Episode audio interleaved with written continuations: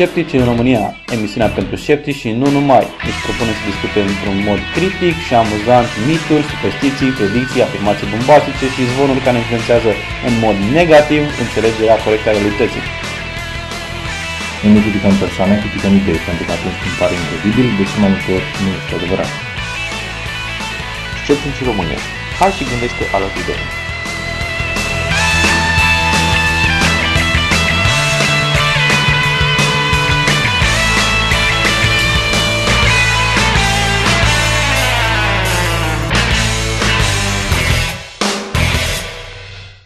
Bine ați venit la Sceptici în România, episodul patruzeci și doi cu Edi, Miruna și Ovidiu. Astăzi Ovidiu o să înceapă cu calendarul. Da, în întâi iunie o mie nouă sute patruzeci și șapte a apărut pentru prima dată ceasul apocalipsei, ceasul atomic, cum vreți să-i spuneți, care um, anunță umanitatea cam cât de aproape consideră niște, un, un grup de uh, oameni de știință că se, aproape, că se apropie umanitatea de dezastre, nu, dezastru nuclear. Uh, practic apare în, uh, într-un uh, jurnal științific numit, numit Buletinul Oamenilor de Știință Atomici, Atomic Scientists, uh, și a apărut, uh, de-a lungul timpului a avut mai multe setări. Uh, cea mai îndepărtată de ora douăsprezece, ora în care începe dezastrul nuclear, a apărut în, uh, o mie, în o mie nouă sute nouăzeci și unu, când uh, Statele Unite și Uniunea Sovietică au, au semnat tratatul de reducere strategică a armelor nucleare. Pentru că atunci era cel mai mare probabilitate să se... Atunci, atunci s-a liniștit, deci atunci s-a dus către unsprezece fără un sfert, ah. Chiar unsprezece patruzeci și trei. Ideea că dacă, dacă, dacă atinge ora douăsprezece este gata, suntem paf. Uh, în momentul asta de este, față... Asta cum era o pagină uh, în care se spune, uh, era ceva de genul Did the end of the world come? Și pe, pe pagină era un text static. If you can see this page, it didn't. Da, și uh, în momentul de față, în două mii doisprezece, ceasul este la ora unsprezece cincizeci și cinci, uh, datorită lipsei de acțiune politică pentru a adresa problema uh, stocului de arme nucleare și pentru că există mult mare potențial de conflict nuclear regional și uh, țări care îmbogățesc uraniul și tot așa. În momentul de față, nu suntem așa de aproape cum am fost, dar uh, suntem... aproape. Nu mai este cum a fost. Nu mai este cum a fost. Era odată un pericol iminent de război nuclear. Da. Cine n-a văzut uh, Doctor Strangelove să se uite. Uh, la pericolele de scepticism uh, vorbim foarte, foarte repede despre Paul Howey uh, din Irlanda, care a murit la patruzeci și nouă de ani. Un naturopat și homeopat i-a spus că urma să moară dacă apela la tratamentele convenționale. Avea o tumoră tratabilă uh, la gât, aceasta a crescut până când l-a sufocat. Vraci a fost amendat cu șase euro pentru că nu a răspuns citației. What? Da. Uh, și primul uh, și avem de spus, avem de făcut o mică corectură. Uh, Mihai ne-a uh, atenționat legat de episodul treizeci și șapte că denumirea populară de răceală este folosită numai pentru gripă uh, care e cauzată de un virus, dar și pentru infecții respiratorii de natură bacteriană sau uh, alte uh, lucruri similare. Da, într-adevăr, dar uh, când vorbim despre medic, cred că este destul de clar că dacă el spune răceală este una și dacă spune viroză este altceva și dacă spune infecție bacteriană este altceva. Uh, da, cu steluță. Așa. Și Ovidiu să ne spună acum despre presă care inventează data exactă a morții unui personaj neconfirmat istoric. Da, uh, în, în Christian Post, de fapt a apărut pe Hot News, dar apoi am găsit-o pe Christian Post, studiul știrea completă. Deja ai spus credibilitate. Da. A apărut un... Christian Post citează un articol, un, un articol dintr-un jurnal științific, în care spun ei că s-a aflat prin în International Geology Review, care acel survey sugerează că Iisus a fost crucificat în trei aprilie anul treizeci și trei. Ca să știți când să puneți, nu știu, cum s-ar sărbători asta. Te duceți cu flori la mormânt, asta e că nu. Așa. Uh, și, mă rog, ok, e o întreagă poveste aici cu ce se întâmplă, uh, cu ce, ce spune că s-ar fi întâmplat în, în, în articolul științific. Articolul în sine, însă, a fost retras de pe pagina online a, a, a pub, celor care au publicat inițial. Uh, și în cadrul lui, cât am apucat să-l citesc, din păcate am link-ul, dar nu mai este disponibil, uh, cât am apucat să-l citesc, nu avea nicio legătură cu, cu uh, a data exact data morții cuiva. Ei doar investigau dacă în perioada, o perioadă de câțiva ani, douăzeci și șase, treizeci și cinci anii aceia, uh, se putea identifica un cutremur, un cutremur suficient de mare. Uh, cum scrie în, în, în nu știu care cum dintre evanghelii. Cum se sugerează. Când... Da, că a, a rupt, s-a spart catap- s-a rupt catapeteazma în două. Catapeteazma în două, așa. Uh, și este un citat din, cred că, Matei aici. Despre asta. Ok, uh, nu apare nicăieri data în, în abstractul uh, studiului, însă cumva cei de la Christian Post l-au au adăugat-o. Sună și foarte frumos, trei aprilie anul treizeci și trei, se potrivește cu am ce moment pică, eu zic, pică Paștele de obicei. Eu zic da. Ar, fi, că ar fi sunat și mai frumos trei martie treizeci și trei. Da, dar era prea devreme, adică nu se potrivește cu Paștele evrești. Tot. Am înțeles. Da, așa. Și uh, era interesant de discutat în acest context cât de relevant istoric este, uh, sunt acele povești din Biblie legate de, uh, de nu neapărat de, de crucificarea lui Iisus sau așa, doar ca și, ca și importanță istorică. Mergând înapoi în Vechiul Testament, uh, dacă vă amintiți că evreii s-au dus din uh, Egipt până în Canaan în patruzeci de ani și vă uitați pe o hartă, uh, aveau, foarte aveau o navigație foarte rea. Deci trebuie să fost foarte confuzi. G P S-ul era groaznic în vremea aia. Uh, pur și simplu, mergând într-o, într-o linie dreaptă, dacă știi direcția generală a locului către care vrei să duci, nu se poate face patruzeci de ani, faci un an, doi, nu știu, ceva în genul ăsta, dar nu faci patruzeci de ani niciodată. E evident uh, umflat un pic pentru dramatism. Pentru efect artistic. Da, așa. Uh, Cine spune că Dumnezeu nu e un artist? Corect. Așa. În același moment, din același verset din, din Matei, în care se spune că s-a rupt catapeteazma templului, la momentul următor, din morminte ies oameni și salută rudele. Nu se cheamă oameni, nu se cheamă zombi. De, de, bine, oameni care au murit anterior. Morții care au înviat. Așa. Și salută rudele, deci toată lumea a văzut din Ierusalim, adică ăsta e un eveniment istoric adevărat pe care îl poți investiga cu multă atenție, pentru că s-ar fi scris, băi, s-a întors unchiul, unchiule, unde ai lăsat comoara? Cum se întreabă la... Și ar mai fi fost și alte întrebări de genul, bă, dar cum, cum ăștia s-au întors din morți? Adică, într-un fel, întotdeauna când am citit chestia aia, m-am gândit, dar nu cumva faptul că au fost atâția morți care au înviat devalorizează ideea învierii lui Hristos? Adică, ok, bun, ăsta e unul și ei au fost o gașcă întreagă. Poate că înviat... ce, cu ce ești tu deosebit? Adică... Poate că au înviat temporar, știi, adică au avea un ceas, le expira I- timpul. Ia zi numai cât să spun unde e comoara. Aha. Să fie, cum făceau oamenii, lăsau averea copilor și copilor. Băi, nu, tu ești prostul familiei, tu nu merezi nimic, tu nu primești nimic, pleacă de aici. Așa. Uh... Studiul nu prea, nu prea discută lucrurile astea, povestește, investigează în stratul geologic dacă e posibil să fi întâmplat un, un cutremur.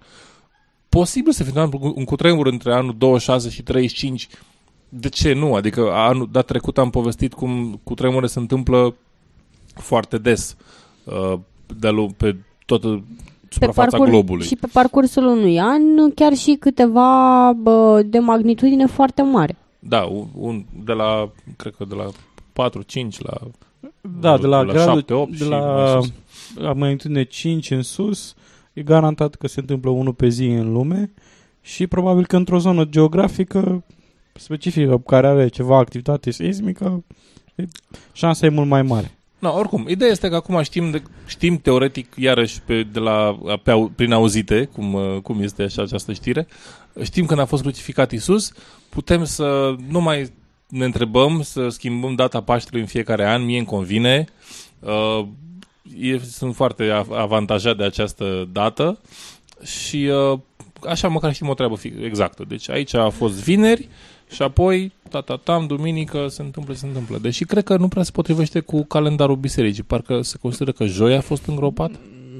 Da, dar nu, nu e relevant, pentru că ziua începea conform tradițiile evreiești la ora șase seara, conform orele noastre și e un pic mai ciudat.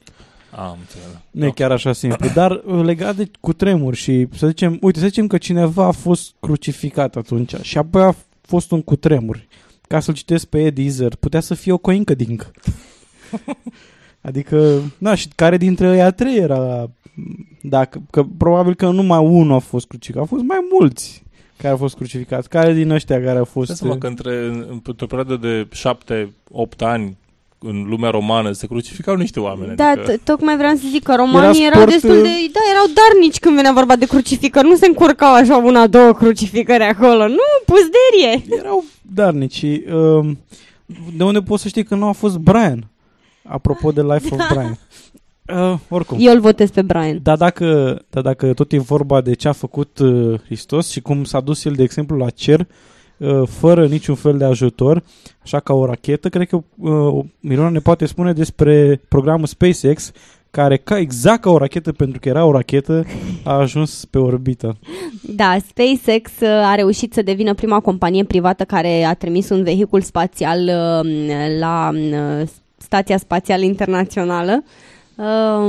De obicei, misiunile, până, până acum, misiunile spațiale fără echipaj uman la bord erau efectuate de agențiile guvernamentale din întreaga lume, mă rog, din țările mai privilegiate care au programe serioase de explorare a spațiului. Capsula Dragon, care are o greutate de șase tone, o lungime de cinci virgulă doi metri și un diametru de trei virgulă șase metri, a devenit astfel primul vehicul spațial privat care s-a conectat cu stația spațială. De asemenea, capsula Dragon nu s-a, nu s-a conectat direct cu stația spațială, ea a fost apucată cu un braț robotic. Probabil canadian. Da, canadian. Era brațul robotic canadian, într-adevăr, uh, și apoi a fost conectată la stația spațială, a cărat um, um, mai multe tone de materiale și de um, mă rog, al, alte obiecte necesare pe, pentru, a, pentru funcționarea laboratorului um, de pe orbită. Deși misiunea în sine a, a întâlnit suficiente uh, probleme, lansarea capsulei a fost amânată de patru ori. Uh, proprietarul uh, firmei Spe- SpaceX, uh, Elon Musk, s-a declarat încrezător că această misiune va reuși și, într-adevăr, după finalizarea misiunii, chiar și reprezentanții NASA s-au declarat încântați.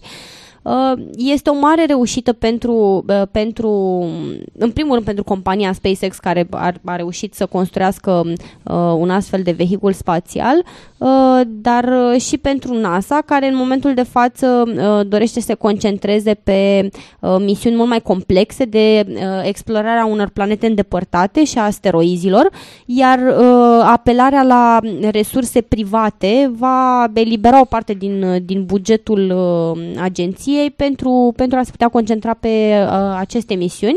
Uh, de asemenea, e, e foarte important, pentru că în momentul de față americanii nu prea mai au cum să trimită lucruri uh, către stația spațială și se... folosesc de tehnologie din era spațială rusă. Da, da, da.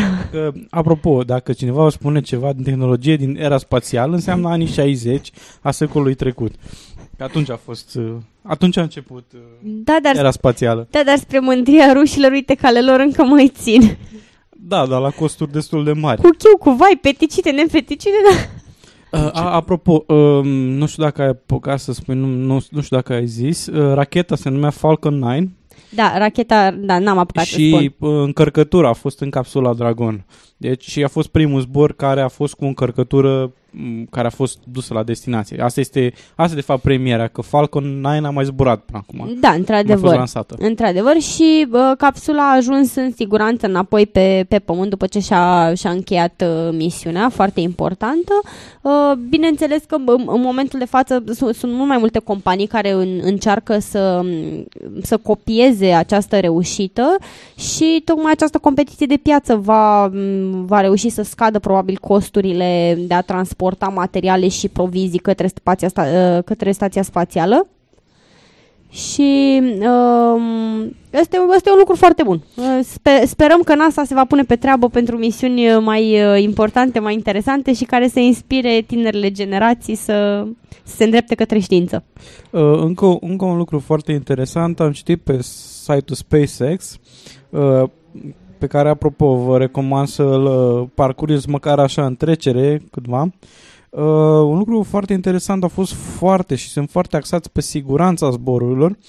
Au studiat timp de vreo, au studiat practic perioada, cred că șaptezeci-nouăzeci, uh, toate dezastrele care au existat în, uh, în zborurile spațiale, uh, pentru a determina care au fost cele mai uh, frecvente cauze ale dezastrului și s-au axat pe optimizarea echipamentului și îmbunătățirea echipamentului astfel încât aceste cauze să nu mai apară.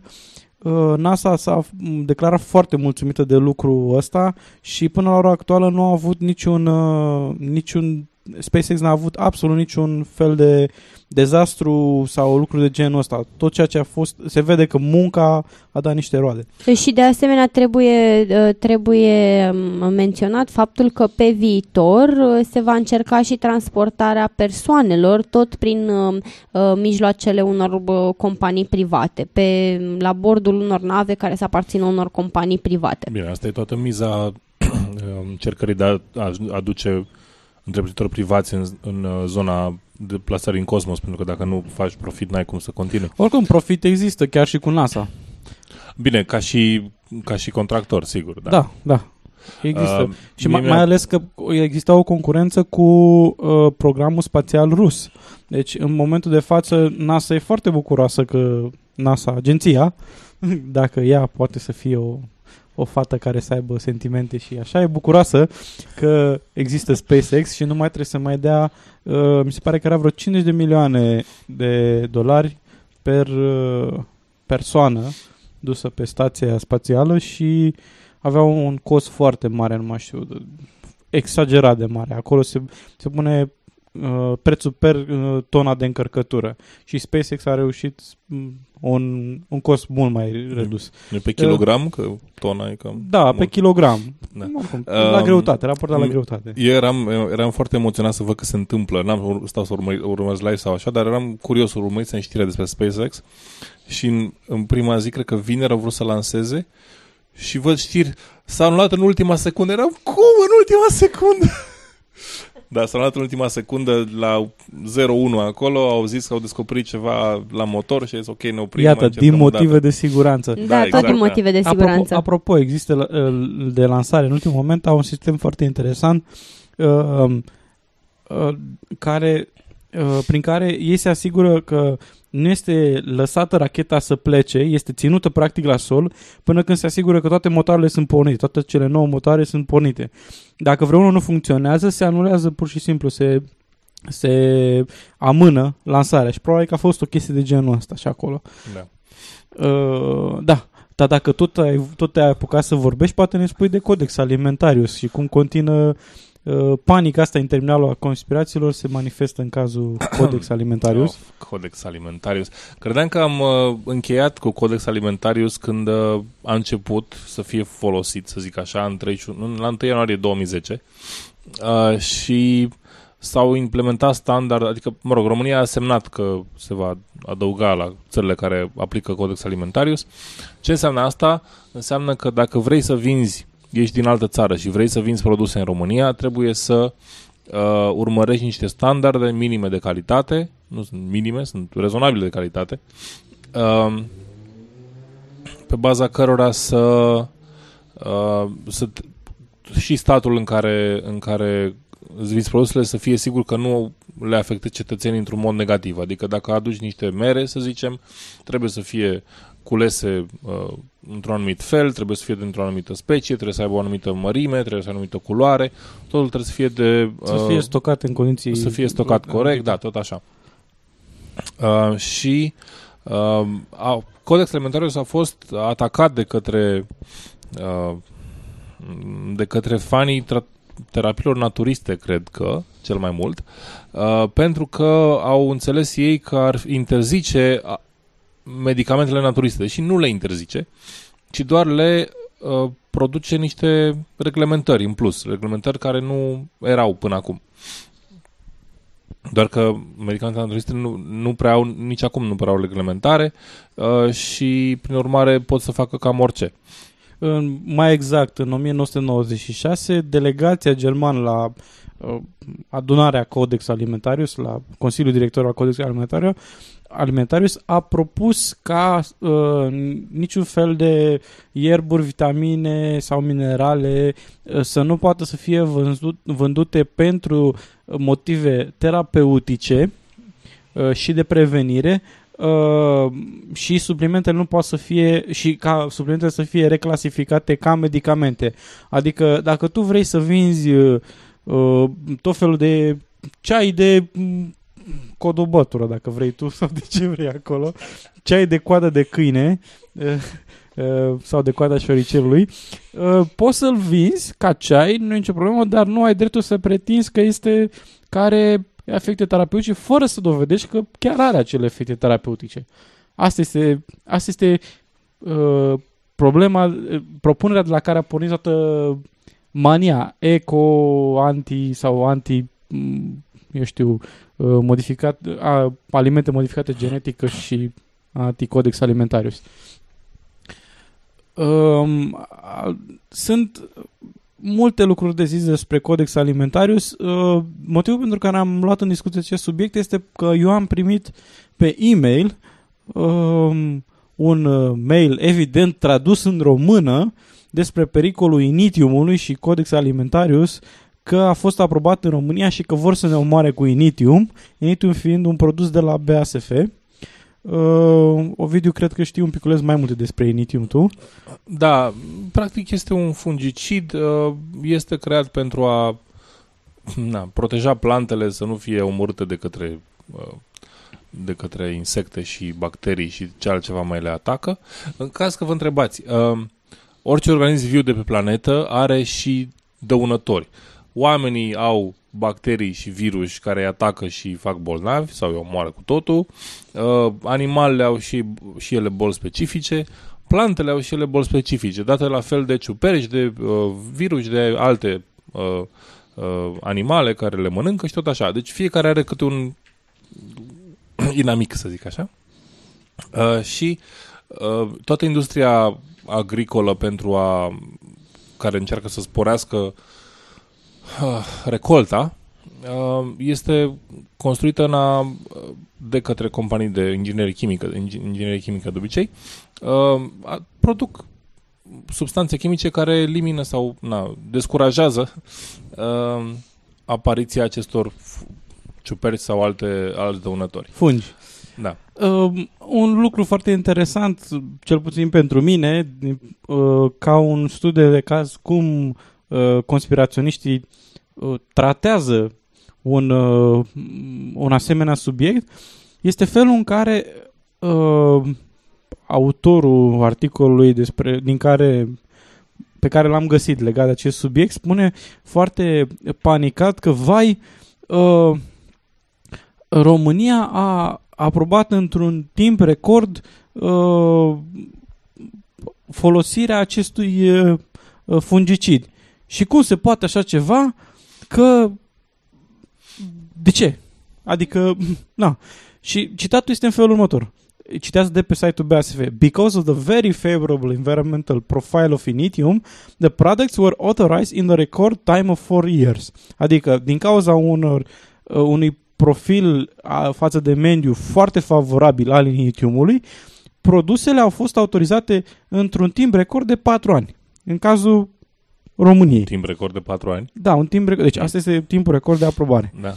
Și uh, autorul articolului se, se întreabă uh, cum adică a fost aprobat în tribunal. Păi da, spune acolo în frază, pentru că a fost foarte favorabil felul în care a, m- au arătat rezultatele. Mai mult de asta, ce e mai interesant, uh, identifică m- substanța activă care este o substanță numită ametoctradin, Uh, și spune că pe un anumit site, pesticide info punct org, uh, spune că, uh, citează de acolo, zice că citează de acolo, toxicity to humans, including carcinogenity, reproductive and developmental toxicity, neurotoxicity, neurotoxicity and acute toxicity, adică uh, toxicitate față de oameni, inclusiv carcino... cancerigenicitatea, toxicitatea reproductivă și dezvoltare, neurotoxicitate și toxicitatea acută. Eu m-am dus pe link-ul ăla, inițial nu mi-a funcționat, am intrat pe site-ul pesticide info punct org și am căutat din nou substanța respectivă și nu am identificat de unde a extras acest text. Chiar nu am găsit. Pe site-ul respectiv am găsit decât că spune că pe site-ul respectiv nu există informații legate de anumite uh, uh, categorii, de exemplu toxicitate acută sau dacă e carcinogen, spune de anumite lucruri că sunt valide sau nu, dar asta se referă la site-ul în sine, adică site-ul ăsta nu are informațiile astea despre substanța activă, nu că nu se cunoaște dacă este uh, toxic sau nu. Da, eu am găsit foarte interesant și un uh, răspuns al Ministerul Agriculturii către senatorul Iulian Urban, care, dacă vi-l amintiți, era un... Vi-l amintiți! Era un conspira... Panicosul Yay! De serviciu. Da, era conspiraționist masiv. Și în două mii zece, evident că s-a a descoperit și el că există ceva în lucru de foarte mult timp care sună periculos. Tragem fusta mai jos. Mi-era dor de el. Uh, și a, a trimis o întrebare la Ministerul Agriculturii. De ce ați aprobat asta și tralala? Ok. I s-a răspuns într-un un răspuns foarte detaliat, cum că, uh, o să citez un pic. În baza documentelor eliberate către instituțiile mai sus menționate, adică Ministerul Sănătății, Ministerul Mediului, uh, Institutul de Sănătate Publică și alte, și Laboratorul pentru Controlul Calității Pesticidelor, uh, așa, Comisia Națională de omologarea produselor de protecție a plantelor, acordă omologarea provizorie a acestor produse pe o perioadă de trei ani, conform legislației în vigoare. Bun. C N O P P, adică Comisia Națională de Omologare a Produselor de Protecție a Plantelor, are în componență reprezentanții autorităților publice, centrale, Ministerul, Ministerul Agriculturii și Dezvoltării Rurale, Ministerul Mediului și Pădurilor, Ministerul Sănătății. Uh, Reprezentanța ai A S A S, Institutul de Cercetare Agricolă, Universitatea Științe și Agronomice, Medicină Veterinară București. Persoane cu pregătire în domeniul produselor de protecție a plantelor pentru specialități, proprietăți fizico-chimice, metode analitice, toxicologie, reziduri, ecotoxicologie, comportare în mediu și eficacitate care nu sunt implicate în procesul de testare. Bun. Procedura de omologare descrisă mai sus a fost urmată de C N O P P și în cazul omologării celor două produse de bază, pe bază de Initium, adică Orvego și Enervin, uh, sunt folosite pentru cultura de vin și cultura de cartofi, dacă nu așa. Produsele ale, ale B A S F uh, Germania, care au fost testate timp de doi ani și în condițiile țării noastre, uh, în condițiile țării noastre, adică testat local, și au primit aviz favorabil din partea tuturor instituțiilor care l-au testat și evaluat. Bun. Și deci... unul, unul din motivele pentru care a fost aprobat este pentru că este producători locali de vinuri și de cartofi care erau interesați de acest fungicid. Deci nu e ca și cum uh, guvernul a spus voi de acum încolo folosiți ăsta. Deci evident, au fost, că, au fost niște părți private interesate de chestia asta. Cum ar putea guvernul să zică nu, de acum trebuie să folosi, folosi pesticidul X? Nu, vei folosi dacă, dacă vrei să vinzi pe piață, trebuie să te asiguri că produsele tale nu au anumite, anumiți dăunători în ele. As, uite, lista de fungicide care omoară dăunătorii este aceasta. Ia și alege. Dacă te ajută și cu atâta statul, hai să... Poate exagerez. Uh, oricum, și, și toată, toată ideea asta cu Codex Alimentarius, în general, pornește de la o... Din câte am observat eu, cam peste tot, este asociată în mod sistematic cu persoane care sunt uh, oarecum deranjate de faptul că metodele, așa zis, alternative sunt uh, forțate să respecte aceleași reglementări care sunt până la urmă valabile pentru medicamente. Și unul din, ca un exemplu, unul din articole spunea că, vai, dacă te simți rău, te doare capul, nu știu ce, ai inflamarea amigdalelor, ce poți să, poți să faci? Poți să te duci la medic, stai pe acolo, se lungesc ochii și așa mai departe, sau poți să te duci la un un de-asta naturo, o farmacie de-asta naturo whatever, și să obții un sfat de la un membru al personalului de acolo care îți recomandă o combinație pe care poți să o permiți de vitamina C, echinacea și zinc. O combinație sigură care poate fi cumpărată fără prescripție medicală și care a fost considerată ca eficientă de milioane de utilizatori. Ce este rău în asta? Singura problemă este că e eficiența. Nu e, și frecția cu Diana pe piciorul de lemn este excelentă. Așa, și ca alternative mai dau acolo exemplu că, vai, dacă ești anxios, decât să folosești Prozac, mai bine folosești fructul Cava Cava, care, în fapt nu, planta Cava Cava, se folosește rădăcina, care e cunoscută pentru calitățile relaxante și da, într-adevăr am găsit ceva, un studiu de la de la Universitatea scuze, într-o clipă, Maryland, deci Universitatea Maryland și ca centru medical, un centru medical din, al Universității Maryland, care spune într-adevăr că e cunoscut pentru uh, calitățile relaxative, e posibil ca să acționeze ca, cu același medicament ca Prozacul, dar problema este că a fost uh, asociat cu niște probleme de uh, blocaj renal, uh, nu, blocaj uh, hepatic. Uh, și din cauza asta au, s-au liniștit studiile pe tema asta. Uh, da, o, dacă o alternativă, să zicem, naturală, e posibil eficientă, dar e posibil să existe chestia asta, dar e posibil să aibă niște efecte secundare. Asta este problema cu uh, plantele și alte tratamente care nu sunt supuse unor rigori uh, destul de bine puse la punct ca în cazul medicamentelor. Asta este, asta este riscul.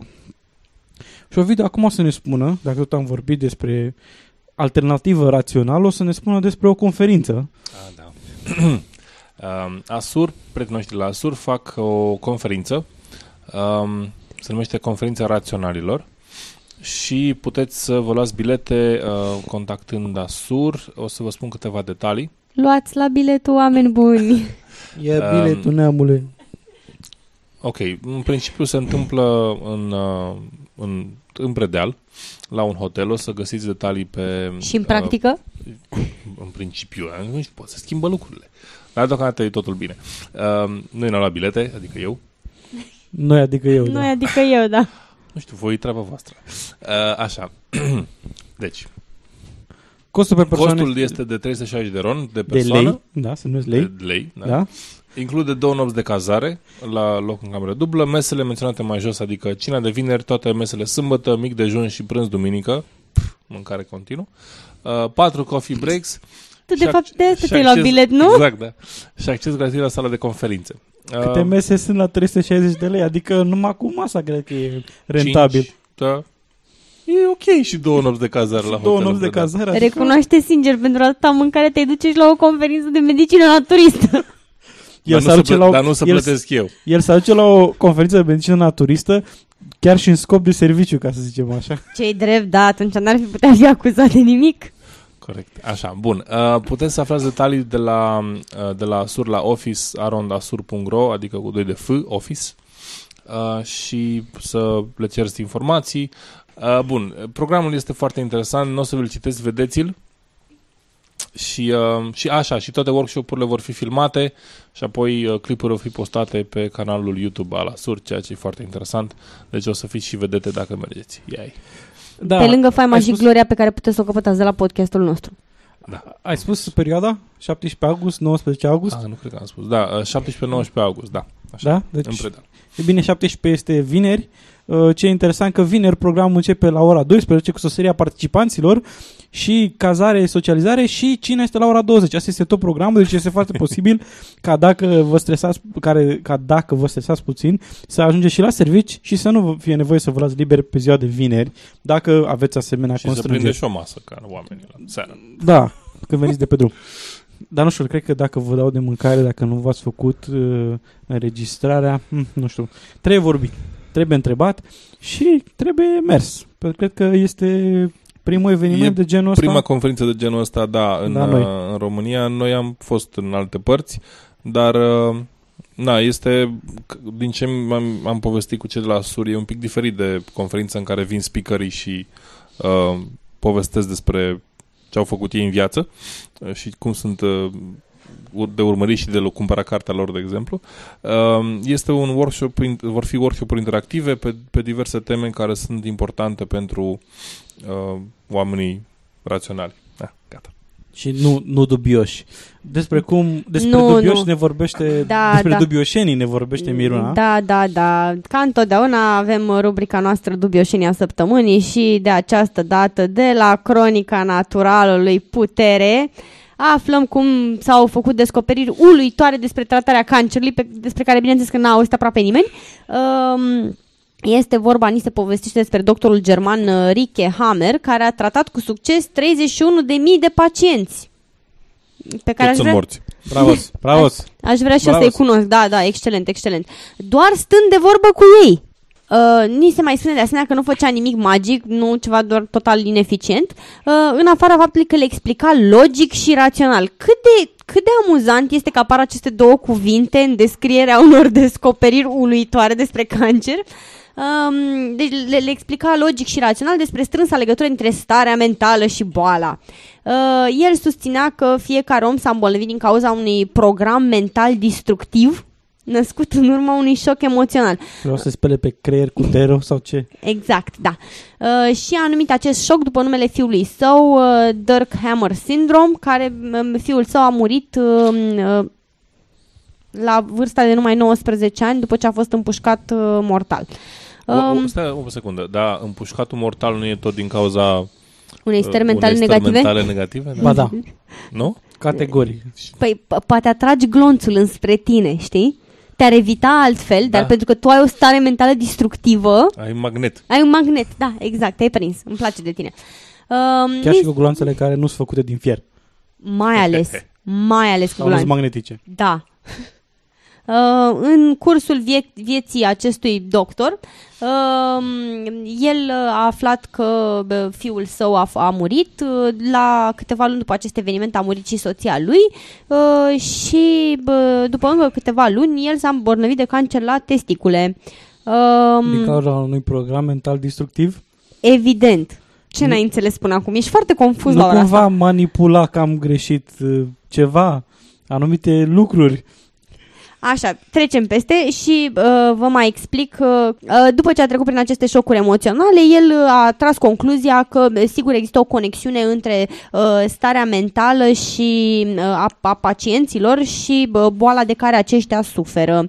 Um, Ni, ni se mai spune foarte frumos că numeroase studii arătaseră, numeroase studii pe care nu știm de unde să le luăm, nu sunt menționate, nu sunt citate, dar sunt numeroase. Din știm dulapul, că sunt numeroase. Din dulapul lui domnul doctor. Exact. Numeroase studii arătaseră deja că atât cancerul cât și alte boli sunt foarte des precedate de un eveniment traumatizant. Pam, pam, pam. Uh, și de asemenea ni se mai uh, explică ideea conform căreia ar exista o legătură dintre, între diferitele zone ale creierului și anumite organe. Asta e un fel de uh, cum să-i spunem noi, creiero-acupunctură. Stai un pic, uh, dar cum e legătura între creier și anumite organe? Da, creierul are legătură cu toate organele. Nu, nu, nu, nu, nu, nu, nu, tu nu înțelegi, ești foarte confuz. Starea mentală din anumite zone ale creierului. Ah. Gândul are legătură, da, nu, nu creierul, prins. Nu organul ăla, nu carnea aia de acolo. Oricum ești mai mult decât nu, n-ai, n-ai învățat până acum? A, înțeles, da. De, a, asta nu înțeles, uh-huh. Ideea era atât de confuz, mă miram eu. Um, și bineînțeles că după ce a descoperit legătura aceasta mistico-fantastică între creierul uman și diferite organe, uh, a sesizat și apariția unor vibrații mai anormale, vizibile sub formă de cercuri concentrice pe tomografie în diferite zone ale creierului. Frumos, nu? Nu cumva era defect tomograful dumnealui? Îi vedea cum iese aura? Tre- trebuia, probabil că trebuia cineva să-i dea sfatul, știți, să scoată din priză, să bage din nou în priză, să dea restart. Uh, și d- după ce a făcut această uh, corespondență între... Uh, și după ce n-a făcut reset și după ce... tomograf. Și, d- uh, și, mă rog, el a pus bazele a ce a numit el noua medicină, pentru care a fost desconsiderat de ceilalți doctori, evident, evident a fost traumatizat și mai ales persecutat. Uh, și a fost și arestat în nouăsprezece nouăzeci și șapte pentru acordarea de sfaturi medicale fără a avea licență medicală pentru trei persoane. Poliția a confiscat... Deci nu era domn doctor. No, nu, mai era domn doctor. Nu, nu, mai ah, era, nu mai era domn, nu mai era domn doctor. Uh, dar evident asta nu are nimic de a face cu calitățile lui uh, în profesie, ci pur și simplu cu persecuția pe la care a fost supus din partea altora care au fost extraordinar de sceptici în Big privința. Pharma. Da, Big Pharma, bineînțeles. Și probabil că i s-a retras și un Nobel. Mai ales. Așa, uh, și ca după cinci ani, uh, șase mii din șase mii cinci sute de pacienți cu cancer în fază terminală să fie încă în viață. Nu ni se spune de unde am putea să-i căutăm și noi pe oamenii ăștia sau de unde ar fi fișele lor medicale sau... șase mii din câți? Din șase mii cinci sute. Din șase mii cinci sute câți au supraviețuit? Hmm? Din șase mii cinci sute câți au supraviețuit? șase mii. șase mii. șase mii. Da. cinci sute nouă. Era în fază terminală. Da. Nu cumva, în fază terminală pentru domnul doctor înseamnă stadiu unu, tratabil în chemoterapie și radioterapie? Păi nu știm că de acord cum nu putem să găsim pacienții. Nu, nu se știe pentru că nu se știe cum, cum diagnostichează el cancerul. Deci... Probabil cu anse din alea, cu cum se detectează apa, se detectează și boala. Da, un pic că trebuie să dau niște informații esențiale pentru ascultători. Și noua medicină pornește de la regula de fier a cancerului. Să sperăm că această regulă nu este ne dăm cu parul de fier în cap. Uh, regula de fier a cancerului este: fiecare cancer sau altă afecțiune gravă are drept cauză un conflict care generează un șoc emoțional numit D H S. Sindromul Durkheim, denumit astfel în onoarea fiului său, care îmbolnăvește omul mai întâi la nivel mental. Când apar fiul său omoră, îmbolnăvește omul? Nu, nu, nu. Șocul emoțional. Te îmbolnăvește mai întâi la nivel mental, după aia apar dereglări în creier, iar în final boala se răsfrânge asupra unui organ. La această regulă se adaugă alte două concluzii esențiale. Tipul conflictului care a generat șocul emoțional determină zona în care apar vibrații anormale în creier, zona de pe creier în care apar aceste inele concentrice determină organul în care va apărea boala. Și cu cât durează mai mult conflictul, cu atât se îmbolnăvește mai rău organul corespunzător acestui tip de conflict. Deci, evident. Creier o reflexologie. Exact. Și... Uh... psihopupupatologie. Eu, eu pot doar să sper că aceste descoperiri uluitoare nu ajung la urechile unor oameni care suferă cu adevărat și se află în momente uh, traumatizante ale vieților, că se simt disperați. Uh, nu, cancerul pare... Cel puțin unele dintre tipurile de cancer le este cunoscută cauza, multe dintre ele nu mai sunt un, o sentință la moarte, ci sunt tratabile dacă sunt descoperite la timp și dacă este urmărit tratamentul recomandat de doctor, preferabil un doctor căreia nu i s-a retras licența medicală pentru că făcea prostii. Și, na, ce să spun, așteptăm ca domnul Hammer să primească și el un Nobel ceva acolo, pentru că a tratat treizeci și unu de mii de pacienți de cancer. Eu aș zice că pentru ar trebui să inventăm pentru așa zisă terapie pe care a inventat-o domnul, domnul cu fiul cu ciocan în nume, să-i zicem parapetopsihologie, că atunci când te lovești de un parapet emoțional, psihologia ta o ia razna sau ceva de genul, adică trebuie să subliniem cumva absurditatea acestui da, eu am altă problemă. Concept. Oamenii percep șocul emoțional diferit. Da, deci dacă, să zicem, cățelul meu moare sau pentru altcineva mama îi moare, putem să percepem șocul ăsta la fel sau eu să zic a murit cățelul, mare lucru. Dăm cu ce să fac o frigăruie? Sau el să zic că a, muri, a murit mama, mare lucru. Depinde de foarte mult de cum era relația. De exemplu, dacă ești din China sau nu. Asta cu cățelul, nu cu mama, dar să fim specifici. Așa. Uh, și, în esență, diferența de șoc emoțional este importantă. Dacă ar avea vreun, vreun sens această idee, nu poți să atragi, adică nu poți să pui eg- semnul egal. Știi? Tuturor celor care le-a murit mama le iese cancer în piept, în plămâni, în ciofii. Nu, nu, fac cancer la okay. inimă, că le, le sur pe inima. Da. Și în plus, hai să facem altfel. It's the vibrations, man. It's the vibrations, da. Uh, cum se explică asocierea de, cred că la optzeci la sută dintre fumători care fac cancer la plămâni sau... Cancer la plămâni este cauzat în proporție optzeci la sută de către, de către... A avut un uh, șoc emoțional, numai care eu s-a apucat de fumat. Cel mai probabil. Păi asta e, adică ai... Eu zic că e din cauza, cauza conflictului constant cu nefumătorii. Da, da, posibil, ala, posibil, eu, posibil. A, și acum sunt și mai stresat, mele. Acum sunt și mai stresați că s-a dat o cârcă de legi care, care nu le mai permis să fumeze oriunde și-ar dori, de exemplu în spații închise sau neamenajate. Adică... Și, mai, și mai mare trauma emoțională, clar, da, eu, eu, evident. Cred, cred că, dar nu știu, a fost un val de, de îmbolnăviri de cancer în momentul în care s-a dat legea asta, pentru că trebuie să fie traumatizant ca fumător să afli că nu mai ai voie să fumezi unde îți dorești. Și să... Uite, vezi, brusc, dacă, dacă așa, asta ar fi... Peste dacă, noapte, la propriu. Dacă asta ar fi o chestiune măsurabilă, adică e măsurabil de legea și bolnavul de cancer cu de la plămâni. Deci da, trendul de, eu știu, jumătate de an, se găsește. găsești dacă a fost și șocul emoțional, că nu mai poate să fumeze în locul lui preferat, nu? Cine știe unde era locul lui preferat, pentru că se întâmplă să fie loc public sau lângă școală sau... Acum nu poți să știi dacă unii sunt... Unii au zis, e un șoc că nu mai poți să mergi în locul preferat și apoi o să zic că e un șoc că nu o să mai dau de toți agasanții aia, sau e o plăcere, toți agasanții aia de nefumători care îmi tot spuneau să mă întâlnesc cu ei și atunci eu să zic când vin la locul de fumat, dar de ce ai venit aici? Că aici fumăm noi. Deci poate, poate că se anulează una cu alta, asta este o explicație, adică trebuie luată în calcul. De ce nu? E foarte complicat, da. Bun. Și dacă tot am vorbit despre chestii absurde, să mai vorbim de o chestie absurdă, despre blestemul iezerilor fără fund. Pentru cei care nu știți ce este acela un iezer, pe scurt, e un lac de munte. Uh, interesant că în poza în care se vorbe, în poza asociată articolului în care se vorbește despre iezerul fără fund, se vede foarte clar fundul lacului, iezerului cu pricina, se vede clar că nu are fund.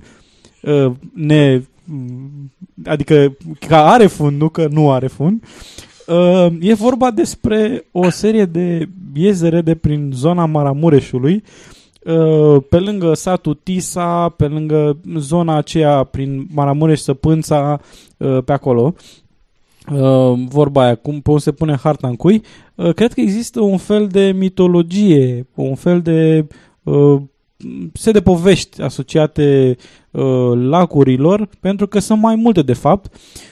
Una dintre ele ar fi că unu. Este un iezer fără fund. A doua, este un iezer care are legătură cu Marea Neagră.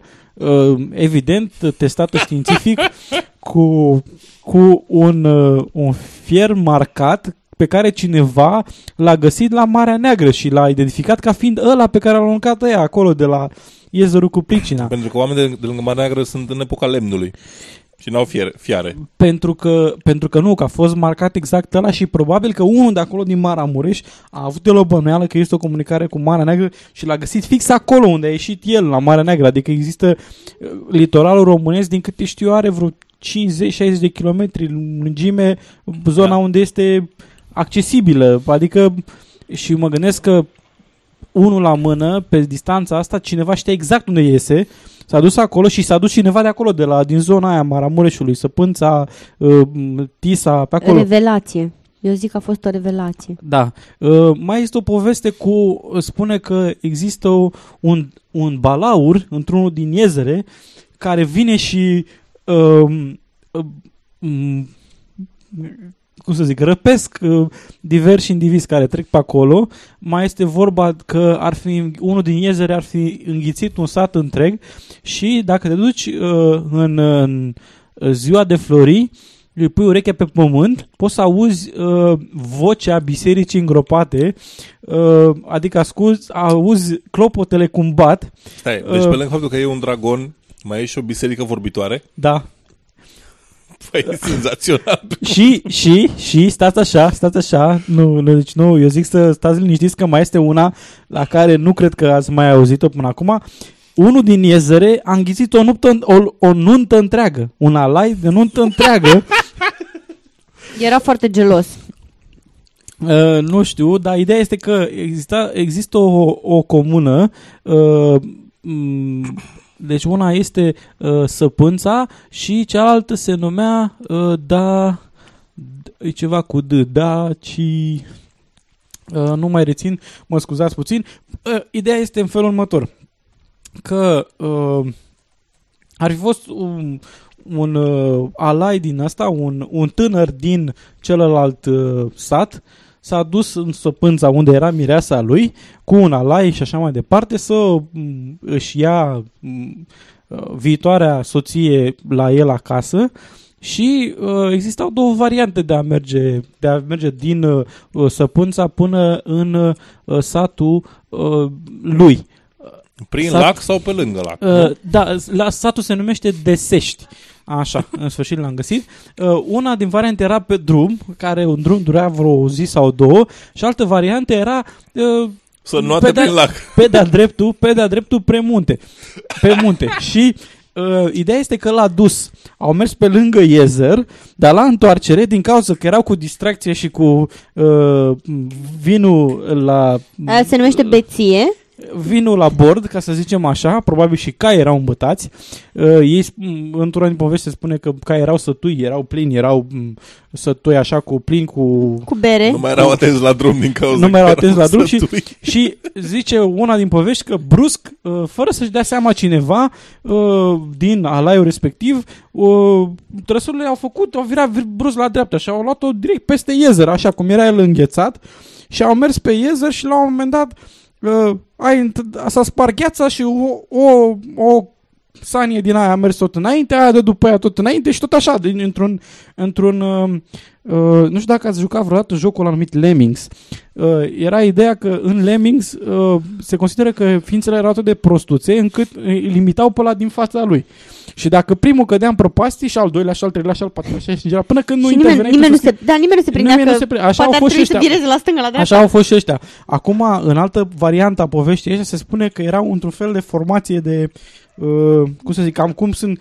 Cam cum sunt uh, avioanele, uh, de, avioanele de luptă americane? Nu, nu, nu. Cum sunt... Uh, uh, cum e butoiașul de încărcare de la pistol, de la revolver cu șase încărcătoare uh, și în mijloc, în loc să fie un ax de rotație, acolo erau muzicanții.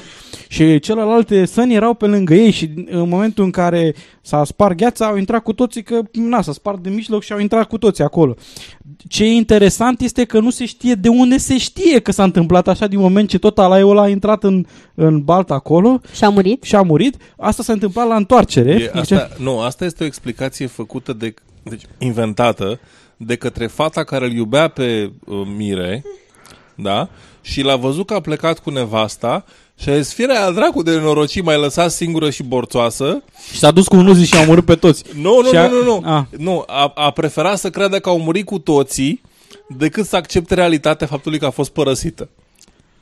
Posibil, posibil, dar eu zic că e mai plauzibil. Tot așa. Eu zic că e mai plauzibil că dacă a venit cu un uzi și a omorât pe toți și i-a aruncat în lac. Eu zic, Ovidiu, că ai talent de scris romane pentru no, femei de da. dragoste. Ce, ce, ce e foarte interesant e că povestea asta uh, spune unul dintre cei care tot repetă povestea, pe unul din bloguri zice... El o știe de la bunicul lui care avea optzeci și nu știu cât de ani în anul...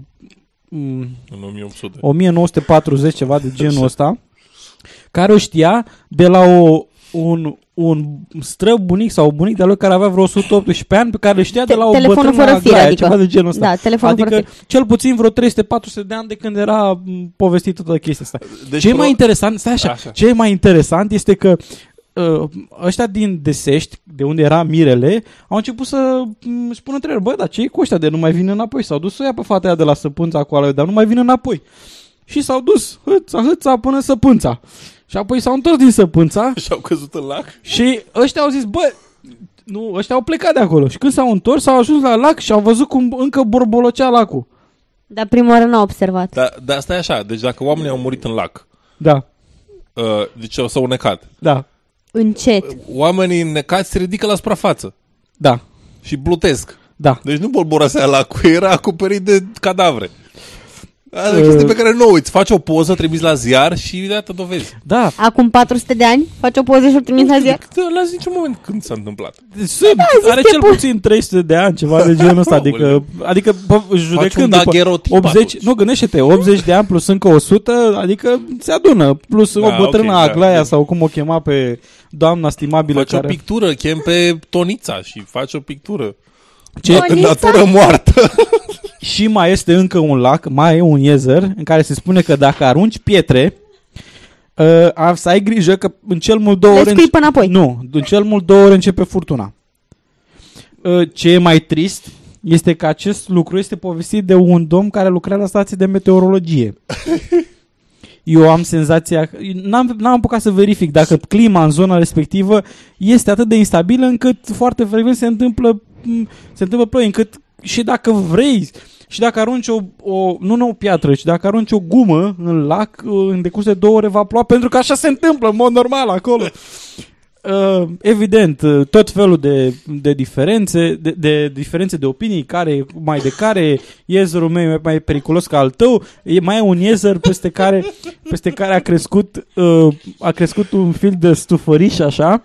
Și spune la un moment dat unul dintre povestitori, zice, uh, când calci pe ele, ca și când n-ar exista gravitație, așa te miști într-o parte și într-alta. Eu cred că omul ăsta nu știe ce e imponderabilitate, dar bănuiesc că acolo nu se întâmplă imponderabilitate.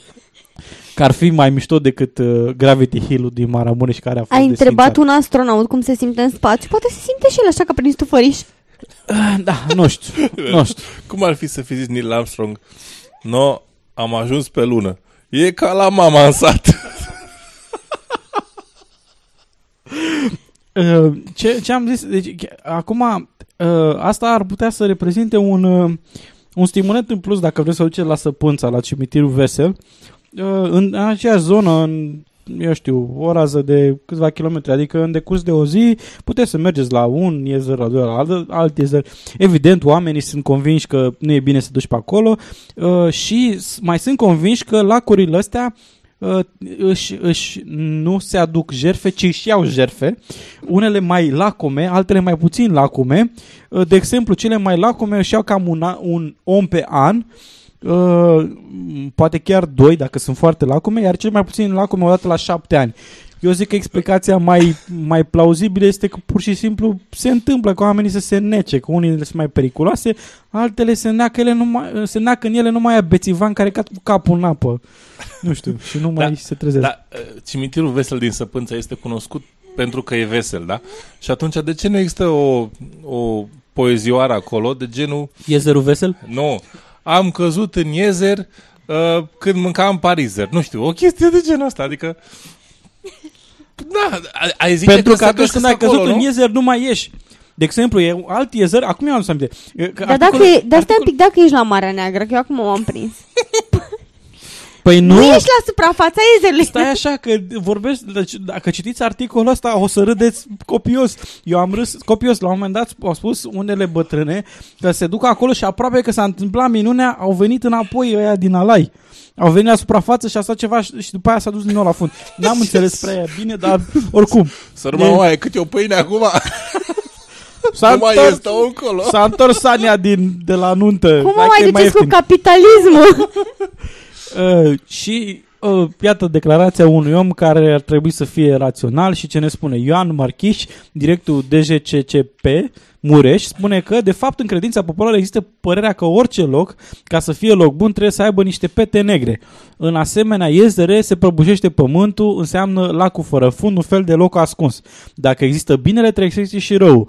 În țărănescu ancestral, binele și rău coexistă și se presupun contrariile care se opun, dar se presupun în același timp care exista. Asta ar fi ideea. Limbajul este destul de ciudat. Mă doare creierul deja. Că n-ar fi, că, că n-ar fi urâtul dacă n-ar fi frumosul și invers. Deci tendința aceasta gândirii populare de a face dintr-un loc necunoscut un loc absolut necunoscut, dintr-un loc frumos un loc absolut frumos, ca la făt frumos, put- frumos te puteai uita în contradicție cu zmeoaica sau zmeul, care erau de urățenie inimaginabile. Binele și răul este un arhetip mental care a marcat gândirea populară. În Maramureș creștinismul a păstrat și lucrurile precreștine, toate tradițiile vechi precreștine. Maramureșul a îmbrăcat creștinismul. Fata pădurii, râul care cere victime sau faptul că arunci piatra în lac și vine furtuna înseamnă că verifică rău.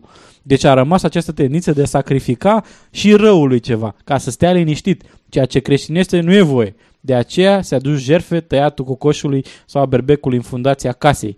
Deci este o O, o faptă, o păstrare a tradițiilor precreștine. Aici e vorba de o străpungere a tradițiilor creștine de aceste obiceiuri precreștine. Eu știu ce e rău aici, în momentul ăsta, aici, la această înregistrare. Faptul că tu m-ai lovit cu atâtea platitudini, mă doare inima. Eu am, eu am uh, acidul, mi s-a da? Mișcat da? În stomac. Faci un reflux gastric? Mă gândesc la săracele bătrâne care stau pe malea, malul lacului și văd din când în când mai ridică unul capul și cum bătrânele nu prea știu politică, asta întreabă, maică, mai Iliescu președinte? Da, aoleo, mă buc la loc. Dar dacă tot s-a ridicat acidul, poate e acid de la Coca-Cola și ne spune mai multe. Aoleo, Coca-Cola, da, asta era. Exact, că am băut Coca-Cola astăzi, exact trei... Nu facem reclamă, nu facem reclamă. Da, nu facem reclamă. Nu să facem, zicem, nu. O băutură carbogazosă foarte populară. Dacă vreți să... Albă cu roșu. Uh... Fără albastru. Așa.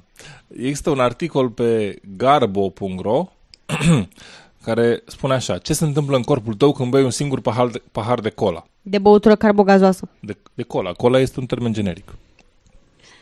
Așa.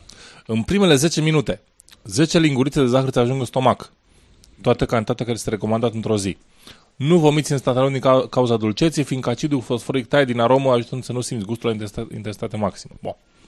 În douăzeci de minute, nivelul de zahăr din sânge, ok, spune că începe reglarea glicemiei. Da. Bun. În patruzeci de minute, absorbția cafeinei este completă. Pupilele se dilată, tensiunea arterială crește și, ca răspuns, ficatul liberează și mai mult zahăr în sânge. Recepturile... Și probabil că delirezi dacă e marihuana. Ok. Uh, în patruzeci și cinci de minute, aici deja o dăm în, în diverse, corpul tău accelerează producția de dopamină, stimulând centrii plăcerii dintre, din creier. Prcatic, cola acționează asemenea drogului heroina. Pam, pam, pam. Mm, nu. Ca heroina. Exact ca heroina. Exact. Bun. Ca marihuana ce mai fi de lăfată. Uh, ok. Ce nu știe pe asta? Așa. Uh, în șaizeci de minute, acidul fosforic leagă zincul, magneziu și... Uh? A, leagă calciu, magneziu și zincul la nivelul intestinului, iar metabolismul acestor minerale este accelerat și odată cu doza de zahăr și îndulcitor artificial care este în corp, va crește și nevoia de a urina. Deci dacă bei lichid, în ceva timp o să simți nevoia să urinezi. Lucru care nu e normal. Nu. Nu. E, nu. Bun. Ce se Bun. întâmplă cu lumea în care trăim? Să Așa. mănânci și să defechezi. Să bei și să zici să urinezi. Cum? Unde, unde mai trăim? Ok, bun. Uh, da, și după aia tot acum intră în acțiune proprietățile diurice ale cafeinei, de aceea ai nevoie să mergi la toaletă să urinezi. Toată cantitatea de calciu, magneziu și zinc va fi eliminată împreună cu sodiu și apă. Calciu, magneziu și zinc de unde? Din corp? Tot calciu, magneziu și zinc din corp? Nu? Da, și, da, și după aia o să te stafidești. Da. Așa? Te faci ca oții. Uh, magneziu, dacă nu mă înșel, era uh, implicat în reglarea funcțiilor psihice, adică să nu dai pe... Deci eu e razna. Să nu e pe arătură. Să nu e pe arătură, un, da. Un pahar de cola și la o razna. Exact. E clar. E clar. Așa. Apoi, pe măsură ce starea de euforie se euforie. mai Euforie? Păi, deci cine... Eufo- euforic deci, după de... cola. Da, eu, euforic. Te, ține să te dezbrați, să alergi singur prin centrul orașului. Așa. Nivelul glicemiei scade brusc. Brusc. Poți să te iriți ușor sau să cazi în apatie. Apataie. Ce-o fi aia? Apa taie. A, apropo de apă, am uitat să zic la ăla anterior, la subiectul anterior, mai există o chestie care zic e că există o chestie numită apă grea, dar nu e aia care o știm noi cu deuteriu. Cu, cu deuteriu, nu. E un fel de fenomen care te trage apa în jos cumva. Na, nu știu cum, așa zic ei. Uh, probabil că aici o fi chestie similară, de aia ești așa deprimat. Te trage deprimat. apa în jos, da, te trage da, apa de la grea. cola. E apa grea din iezerul din Maramureș. Da, te trage clar. Jos. Ok. Uh, până în acest moment a eliminat toată apa care era conținută în Coca-Cola. Multă apă conținută în Coca-Cola. Dar nu înainte Cam de cât o... lichid este. da, dar nu înainte de a amesteca cu nutrienți valoroși pe care corpul tău i-ar fi putut folosi pentru hidratare, pentru oase sau dinți. Deci cola este un fel de hoț de nutrienți. Da, exact. Am înțeles. Bun. Uh, ce e foarte interesant. Am căutat despre informațiile uh, nutriționale despre cola și... Uh, evident, din cauza că toate site-urile sunt profesioniste și alcătuite cu profesionalism, am găsit un site pe care spunea că nouă mii șase sute de grame de carbohidrați există în o sută de grame de cola. Da. Genial. Cât? nouă mii șase sute de grame de carbohidrați există în o sută de grame de cola. Uh, Fantastic. Asta e mai tare decât ouul de trei sute de grame. Nu, nu, wow. Cu colesterolul. Bun, dar ce e mai interesant, că am, dacă te uiți până la sfârșitul acestui articol din care citești tu, uh, este preluat de pe site-ul Wake Up World uh, și pe pagina principală am găsit așa un banner care spune așa, uh, cam să vă dați idee, să vă dați seama cam ce fel de site este. Zice că cinci decembrie două mii unsprezece de așa, Global Research, uh, nu știu cum, a propus ca să se elimine chemtrails. Pe șase decembrie New York Suffolk County Government, uh, deci guvernul din New York Suffolk County, uh, va ține o audiere publică uh, cu o propunere ca să se interzică sprayerea de oxid de aluminiu, bariu, sulfuri și alte săruri în aer deasupra uh, acestui ținut, fără ca înainte să se completeze un, uh, uh, o declarație a impactului asupra mediului, și cerere de a se aprova a, acest lucru de la departamentul uh, cu pricina al, uh, al uh, ținutului. Iarăși, descrierea site-ului, deci asta să vă dați seama, chemtrails, uh, care nu există, sunt urme de condensare. Efectul coandă, nu? Nu efectul coandă? Da, ba da, urme de condensare. Uh, la descrierea site-ului, ce, ce aflăm, că pe întâi mai două mii unsprezece, am, o, spun autorii site-ului, am observat încă o altă minciună globală care este uh, spusă de către... Uh, um, brokerii de putere al guvernului uh, global, de data aceasta uh, presupusă omorârea lui Osama Bin Laden. Și am uh, jurat... Deci Osama nu-i mort acum? Este presupusă, fii atent. Și am jurat să facem ceva pozitiv, oricât de mic, pentru a uh, dezvălui uh, uh, pânza de minciuni ale guvernelor noastre uh, și... spunând propriul nostru adevăr și împărțindu-l cu toată lumea, sperăm să contribuim într-un mod cât de mic, semnificativ, pentru a crea o nouă uh, lume iluminată uh, în viitor. Mă simt deja mai orestian. Orestian, da. Și uh, autorul, uh, site-ul are doi autori, uh, unul Ryan și unul pe care îl cheamă Randy. Ryan ne spune că are treizeci și cinci de ani, este născut în Sydney și este săgetător, cu o pasiune pentru, printre altele, libertate personală, cunoaștere ezoterică și un puternic simț al intuiției. El acum, după ce a avut o carieră în ceva instituții financiare, a ales să-și canalizeze energia într-un mod care afirmă în mod pozitiv viața. Iar el a spus că acum trăiește într-un alt fel de energie și perso- sfatul lui personal este să refuzi orice fel de informații de la mass media uh, care generează frică, uh, trebuie să stai în centrul tău, să emanezi dragoste și gratitudine și să nu te cui? mai uiți și să citești mass media, știrile din mass media. Bine, nu că n-aș fi de acord cu asta, dar cui să emanezi dragoste și gratitudine? Să emanezi. Să emanezi, exact cum emanezi un miros. Mai am senzația că dacă emanează pe stradă dragoste și gratitudine, cineva o să-i tragă peste cap. Bun. Uh, și uh, motoul lui este: inima este nou creier. Uh, oh, God. uh, Randy, uh, Randy, care din câte înțeleg este partenerul lui uh, uh, Ryan. Uh, Pompa este nou motor. Da, da. Uh, Randy ne spune că uh, unul din prietenii lui Craig, un fost prieten de-a lui, uh, Eleni l-a, in, l-a uh, introdus în lumea astrologiei și i s-a părut extraordinar. Uh, a rezonat imediat cu el, a făcut in, uh, imediat, uh, a avut sens pentru el, l-a ajutat să uh, se auto-înțeleagă și uh, a înțeles că mainstream-ul nu știe întotdeauna ce e bine. Și uh, când l-a cunoscut pe Ryan la câțiva ani mai târziu, uh, a îmbrățișat, îmbrățișat la momentul acela o spiritualitate limitată, dar era încă foarte sceptic, îngropat cu ceea, în ceea ce putea vedea, auzi și atinge. Uh, un lucru care ne face să înțelegem că este un lucru rău. Uh, printre crezurile lui uh, uh, Randy aflăm că uh, atentatul de la unsprezece septembrie a fost făcut de către guvern uh, și că uh, este stupid uh, așa numitul război asupra terorismului, cum adică să declari război asupra unui abstract, unui sub, un substantiv abstract, uh, și spune că Dumnezeu este autorul în, uh, întregii gândiri critice și El cere ca să o facem așa. Este un citat din Roseanne Barr. Roseanne Barr Dumnezeu fiind... ne place tare mult pe noi pentru că îl criticăm până și pe băiatul ăsta. Da, Roseanne Barr este o doamnă care a spus că uh, turnurile gemene au căzut mai repede decât ar fi căzut un obiect în cădere Stai, liberă. Roseanne Barr nu este comedian sau actor? Sau ba da, ba da. A, deci nu este licențiat în fizică și inginerie. Nu, dar, dar afirmația că turnurile gemene au căzut mai repede decât ar fi căzut ceva în cădere liberă arată cât de...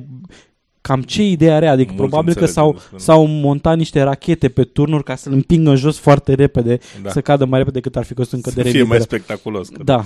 Okay. Deci, superb, superb. Hai să atingem uh. și ce se întâmplă de fapt, adică, na, care e efectul Coca-Cola asupra uh, organismului. Pentru că ce am spus mai devreme nu are nicio legătură cu, n-are nicio legătură cu adevărul afirmațiilor, dar ca să vă faceți idee de unde citează unii oameni articole. Da. Uh, în sine... Nu e niciun motiv să uh, beți Coca-Cola în continuu, pentru că conține mult zahăr, după cum se știe. Cred că undeva la uh, câteva linguri de zahăr, într-adevăr, pe litru. nouă mii șase sute de grame de carbohidrate, dar sunt de grame. Dacă te uiți pe etichetă, scrie într-adevăr că sunt mai multe grame de zahăr acolo, mă rog, uh, suficiente. Și este într-adevăr dulce. Majoritatea produselor care sunt în comerț uh, conțin... mai mult zahăr decât ar trebui, să zic așa. De, de exemplu, exemplu un, o doză de Coca-Cola de douăzeci și cinci de mililitri conține zece virgulă șase grame, adică unsprezece virgulă șaptezeci și opt la sută din doza zilnică recomandată. unsprezece virgulă șapte, deci... unu, hai să zicem unsprezece virgulă opt, da. Aproximativ. cincisprezece la sută rotund. Așa, și are patruzeci și patru de kilocalorii, adică doi virgulă doi la sută din cât ai nevoie, în mod normal, într-o zi, în medie. Bun, deci nu e, nu e o problemă nici de calorii, nici de zahăr foarte mult dacă nu consume uh, foarte mult, dar uh, era acolo discuție despre acidul carbonic și despre acidul fosforic și tot felul de alte uh, chestiuni care pe alte site-uri apar altfel de informații, cum că acidul carbonic este acid și că poți să cureți cu... Uh, este acid foarte, foarte puternic asta. Uh, și că poți să cureți cu Coca-Cola urmele de sânge de pe autostradă, de la accidente sau... Uh, să-ți curezi mobila sau să faci tot felul de nebunii pe care de ce le face Coca-Cola, adică... Eu am văzut la un moment dat pe cineva care a testat să vadă dacă poate să-și, murdere, să-și curețe ve ce-ul de murdărie cu Coca-Cola. Uh, nu, n-a reușit. N-a reușit, ba chiar ve ce-ul prezenta niște urme de maroneală după ce a fost pusă Coca-Cola. Nu maroneală care a fost înainte, maroneală de la coloranțe din cola. Așa. Um, și, în esență, ce trebuie știu despre acidul uh, din carbonic? Coca-Cola, da, acidul carbonic, ceea ce se numește popular acid, adică bulele care fac uh, efectul de fizz. Sau ce se numea mai de mult sifon. Sifon, da. Uh, este, evident, acid carbonic, la șase atmosfere devine sifon, în restul timpului este, se transformă uh, foarte repede în, uh, în uh, acele bule care ies, sunt... Uh, dioxid de carbon, așa, la contact cu oxigenul, acidul carbonic care este, cred că H doi C O trei, este, acidul, este, este dioxid de carbon și asta e. Asta e efectul frumos. În esență este atât de slab acidul carbonic, încât acidul clorhidric din stomac, cel pe care mă deranjează pe bine acum, este, cum să zic, incomparabil mai puternic, adică Nu, nu există grad de comparație suficient de mare pentru a discuta ce avem în stomac în tot timpul, comparativ cu ce avem, cu ce bem din când în când uh, într-un suc. Ok, dacă preferați apă, e ok și apa, dar și aceea conține acid carbonic, deci v-ar face la fel de rău în sine, ignorând celelalte ingrediente, zahăr. Dacă nu e apă plată.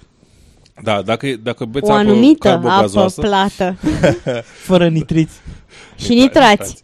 nitrați. Dacă beți apă carbogazoasă, efectul e același, cu diferența coloranților, zahărului și aromelor pe care nu le simțiți, pentru că... Da, nu, nu e, sunt. Nu sunt. Dar, da, fiecare după cum îi place. Nu abuzați. Știu oameni care beau cola mai des decât beau apă. Nu e ok. Însă, la un, la un, o ocazie specială, la masă, la ceva, puteți, nicio problemă. Cât timp nu abuzați de cam orice există pe pământ, e ok. E, e, e foarte interesant că am găsit în căutările mele legate de Coca-Cola și... De cola, scuze, de cola, nu... Așa, de informații. Am găsit un site care se numește control euri punct ro uh, control euri punct ro uh, care a trebuit să ne dea informații despre euri. N-am înțeles de ce Coca-Cola e pus acolo și au o listă foarte... Uh, exhaustivă și spun că lista activilor conținuți este una dintre ele care pus cu semne exclamării, este caramel sulfid de amoniu uh, E o sută cincizeci D uh, printre altele mai există un E două sute nouăzeci care este dioxidul de carbon care e pus cu verde uh, și, și există acidul fosforic care este E trei sute treizeci și opt uh, care se pare că e rău. Probabil că acidul gastric, dacă ar fi pe lista asta, ar fi cancerigen. Da. Așa, și dacă tot am vorbit de chestii absurde, am auzit că măslinele sunt, nu sunt negre, ci că sunt vopsite. Uh, am aflat, am avut o discuție de curând, uh, în care am aflat că măslinele negre, uh, de fapt, nu sunt negre. Și cum am uitat la măslină și am zis, mă, cum să nu fie neagră? Uite la ea că e neagră. Uh, am, mi-am pus întrebarea, cum, cum adică? Și mi s-a spus că sunt vopsite. Mi se spun că sunt vopsite cu vopsea de pantofi. Și zici, hai dă-o încolo. Chiar nu se poate așa. Așa că și, m-am... Și pătrunde atât de mult încât ajunge și se murdărește și sâmbărele sau cum? Da. Da. Așa. Dar mai plauzibil este ca măslina să fie de două feluri. Unele verzi și unele negre. Adică... De, de fapt, în, în măslinitul industrial, nu știu așa, cum să-l numesc, așa. Se folosește, într-adevăr, un singur tip de măsline. Cele, uh, mă, un singur tip de măsline, e un, un singur tip.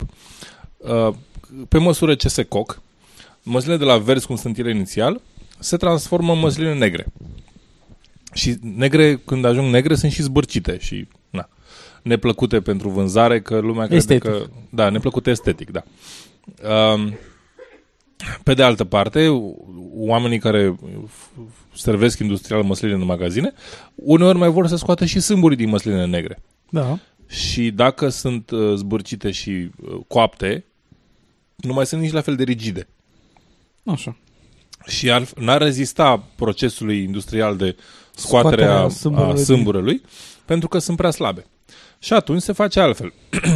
Se ia măslina verde, care rezistă, și se, um, termenul pe care îl caut, nu-l știu exact, însă se pune într-o soluție de uh, sodă caustică. Nu sodă caustică de aia nasoală, este o, o, o diluție de sodă caustică. Da, o fel de saramură mai da, puțin și sar- concentrată. Și saramură, exact.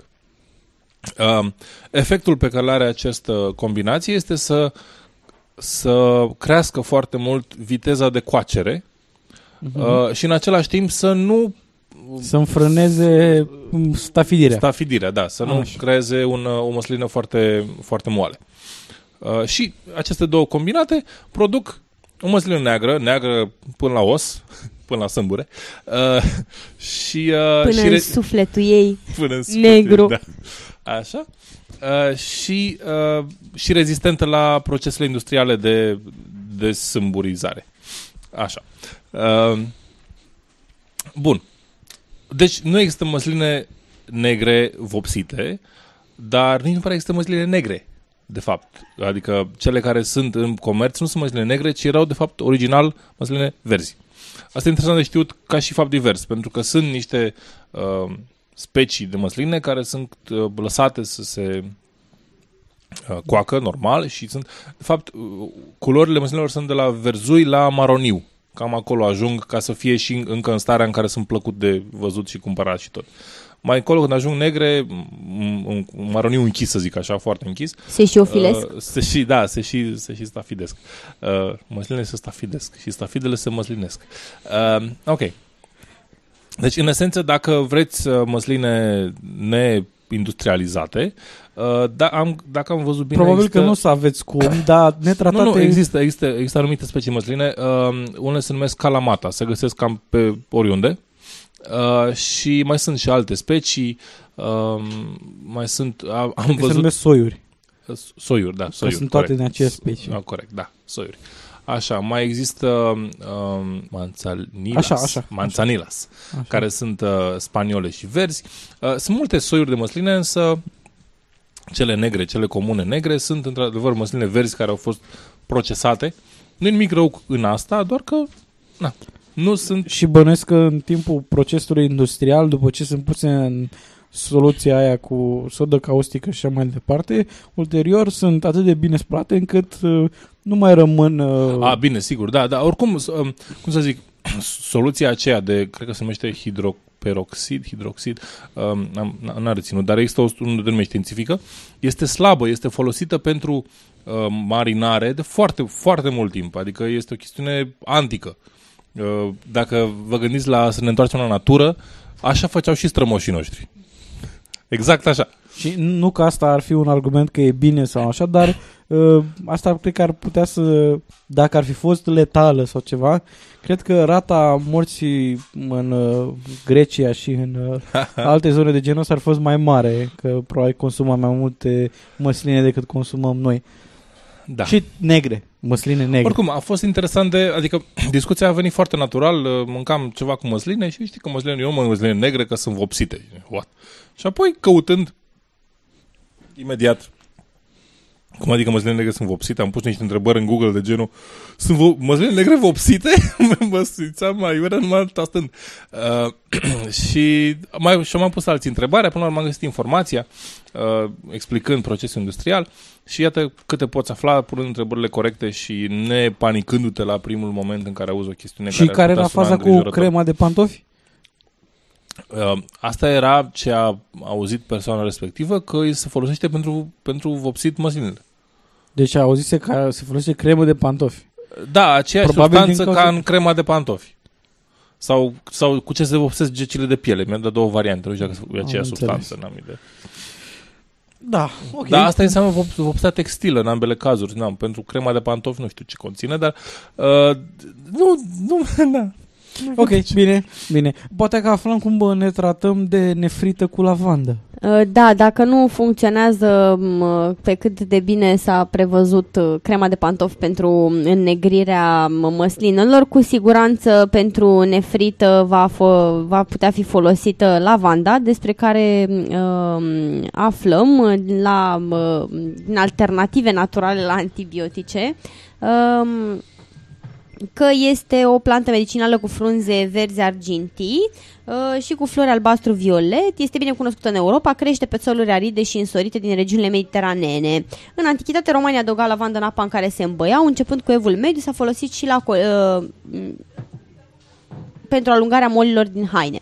Uh, În primul rând, cred că ar trebui stabilit faptul că nefrita este o afecțiune uh, a rinichilor, în general. Pielo, pielonefrita este o afecțiune a rinichilor.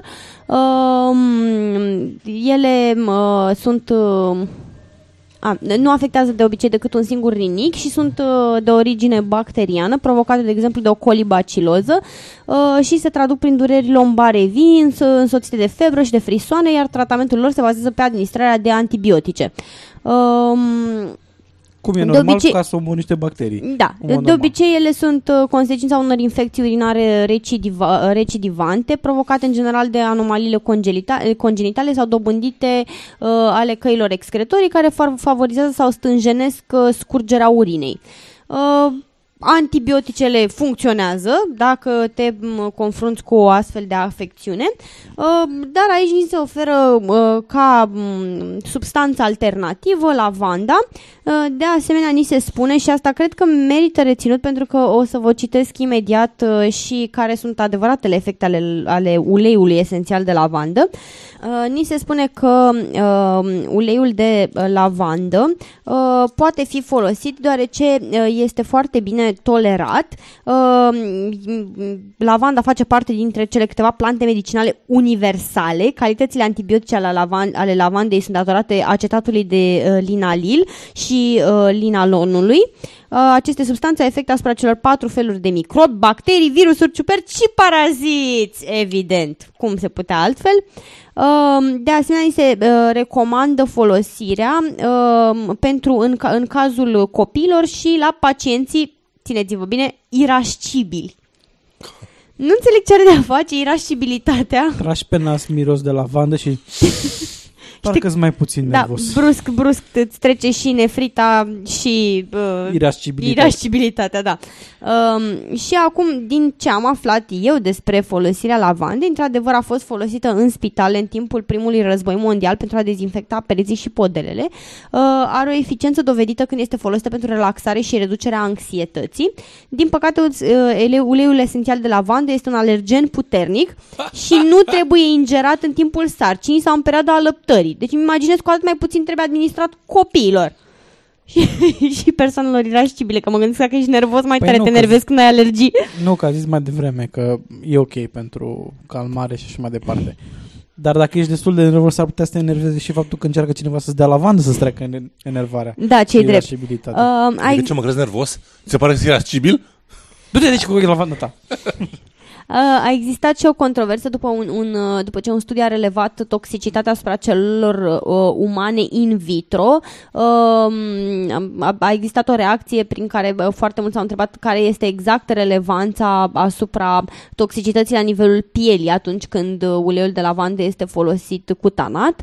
Uh, și un studiu publicat în două mii șapte în New England Journal of Medicine a arătat că uleiul esențial de lavandă și cel de arbore de ceai uh, pot produce efecte estrogenice și antiandrogenice. Uh, deci eu, eu nu aș recomanda folosirea uleiului de lavandă până când nu stabilim exact uh, ce face, nu, dar, dar mai ales pentru bărbați mă gândesc că ar fi problematică folosirea lui. Uh, și cu atât mai puțin nu aș recomanda folosirea unui astfel de preparat pentru tratarea unei afecțiuni destul de serioase cum este nefrita. Uh, mergeți, consultați-vă medicul de familie și nu vă mai țineți de prostii. Eventual, dacă vreți neapărat lavandă, o turnați prin casă și vă miroase frumos pe la haine. Dacă tot am vorbit despre neghiobie alternative, uh, nu că medicina ar fi o neghiobie, cred că trebuie să găsim un titlu valid pentru rubrica asta. Să zicem cumva neghiobii la medicină, alternative la ne, alternative neghiobi, neghioabe la medicină sau ceva de genul ăsta. Ok, bun. Uh, uh, dacă tot a fost rubrica asta, după ea evident urmează rubrica despre cine vorbim și soluția pentru concursul emisiunii trecute este Sir Alfred Wallace, câștigătorul fiind István Lakatos. Felicitări, faimă, glorie, glorie, faimă, glorie. Și István era îngrijorat că poate nu o să reușim uh, să-i pronunțăm uh, numele cum trebuie uh, și am presupus că numele fiind în totalitate de origine maghiară, S-ul se pronunță Ș și cam atâta. Uh, și accentul se pune prima, pe prima silabă. Spune Iș, că Iș... ai căutat regulile de pronunție în limba maghiară. Ca nu, știam, știam, am avut colegi de facultate de origine maghiară și știam chestiile astea. Uh, da, István, foarte bine și acum uh, concursul acestei, acestei ediții uh, constituie un text foarte, foarte scurt. Bătrânesc simpatic cu un milion. Moș Crăciun! Un milion de copii la care îți duc cadouri. Corect, corect, corect. Dar mai este vorba de alt. Dar tu pentru, că, un milion dar tu pentru că ai folosit o ființă supranaturală nu primești nici faimă și nici glorie. Rușine! Și oricum ești în echipa noastră, așa că nu se pune. Da. Bun, bun. Și citatul din această emisiune, de, de a încheia, ca de obicei, citatul este de la Neil deGrasse Tyson. Și spune, și spune, Neil deGrasse Tyson a spus așa: mi-am dat seama că oamenii sunt mai receptivi la a învăța atunci când știu că nu ai nicio agendă și când își dau seama că scopul tău este să îi înveți cum să gândească, nu ce să gândească. Acesta este universul pe care mi l-am creat. Neil deGrasse Tyson. Neil deGrasse Tyson este cel mai tare uh, comunicator de știință din ultimii ani și o să apară în curând într-o nouă ediție a serialului Cosmos, cel din anii șaptezeci al lui Carl Sagan, va fi făcut de el, prezentat de el, adică, împreună cu soția lui Carl Sagan, cred că așa. Da, Andrew, așa. Uh, și au, este în producție, în filmare, cred că acum, și o să apară în două mii treisprezece. Uh, și uh, cum îl cheamă pe cel care produce Family Guy? Uh, Seth MacFarlane. Seth MacFarlane este, a, a spus că va finanța uh, proiectul de, de refacere, de actualizare a seriei Cosmos. Deci, dar nu vă uitați la Family Guy așteptându-vă să vedeți ceva așa, așa de isteți ca în viitorul Cosmos, dar cred că o să fie... Dar e foarte interesant că oamenii ăștia se implică. Sunt multe celebrități care uh, sunt uh, sceptici, de exemplu... Uh, evident fiind uh, Seth MacFarlane și iarăși Trey Parker și Matt Stone, producătorii uh, serialului de desene animate South Park, uh, iarăși sunt același gen de oameni care au, sunt suficient de celebri uh, și reușesc să transmită chiar mesajul de scepticism și uh, informare științifică prin ironiile fine sau mai puțin fine sau da. mai abrazive din uh, uh, episoadele serialelor pe care le produc. Ceea ce e un lucru bun, aș zice eu. Pe lângă popularitatea unor seriale precum uh, doctor House sau, uh, eu știu, Mentalistul sau alte lucruri de genul ăsta. Bun, acestea fiind zise, uh, nu cred că are sens să vorbim despre Bookfest, dacă ați fost foarte bine. A expirat. Asta a terminat până, până am publicat noi, ați, ați avut timp să cumpărați de la ați Bookfest. Ați avut, cărți. Da, în perioada treizeci mai trei iunie, zicem post factum, uh, dar vă aducem aminte că puteți să faceți ceva, uh, chiar și după ce publicăm episodul, să propagați mesajul nostru de scepticism științific pe Twitter, pe Facebook, pe StumbleUpon, pe iTunes sau statusul vostru de Messenger sau oriunde vreți voi. Sau dați un S M S la prieteni. Un fii S M S, da, vechiul S M S. Ai văzut, ai văzut, fii atent, ai văzut chestia asta. Uau, ce tare! podcast punct sceptici punct ro merge. Exact, exact. Și mai ales dacă aveți un review pentru noi, pentru iTunes, vă suntem profund recunoscători. Nici acum nu avem unul. Haideți, acest... vă rugăm. Nu ne, nu ne puneți să dăm singur review-uri. Și, și știți ce v-am zis de data trecută? Puteți să legați prietenul de scaun. Nu este nicio rușine. Da, deci nu, să nu fim chiar atât de penibili încât să ne dăm singur review-uri. Ok, bun. Acestea fiind zise, eu, Edi, Miruna și Ovidiu, vă urăm la, re- la reauzire și rămâneți sceptici.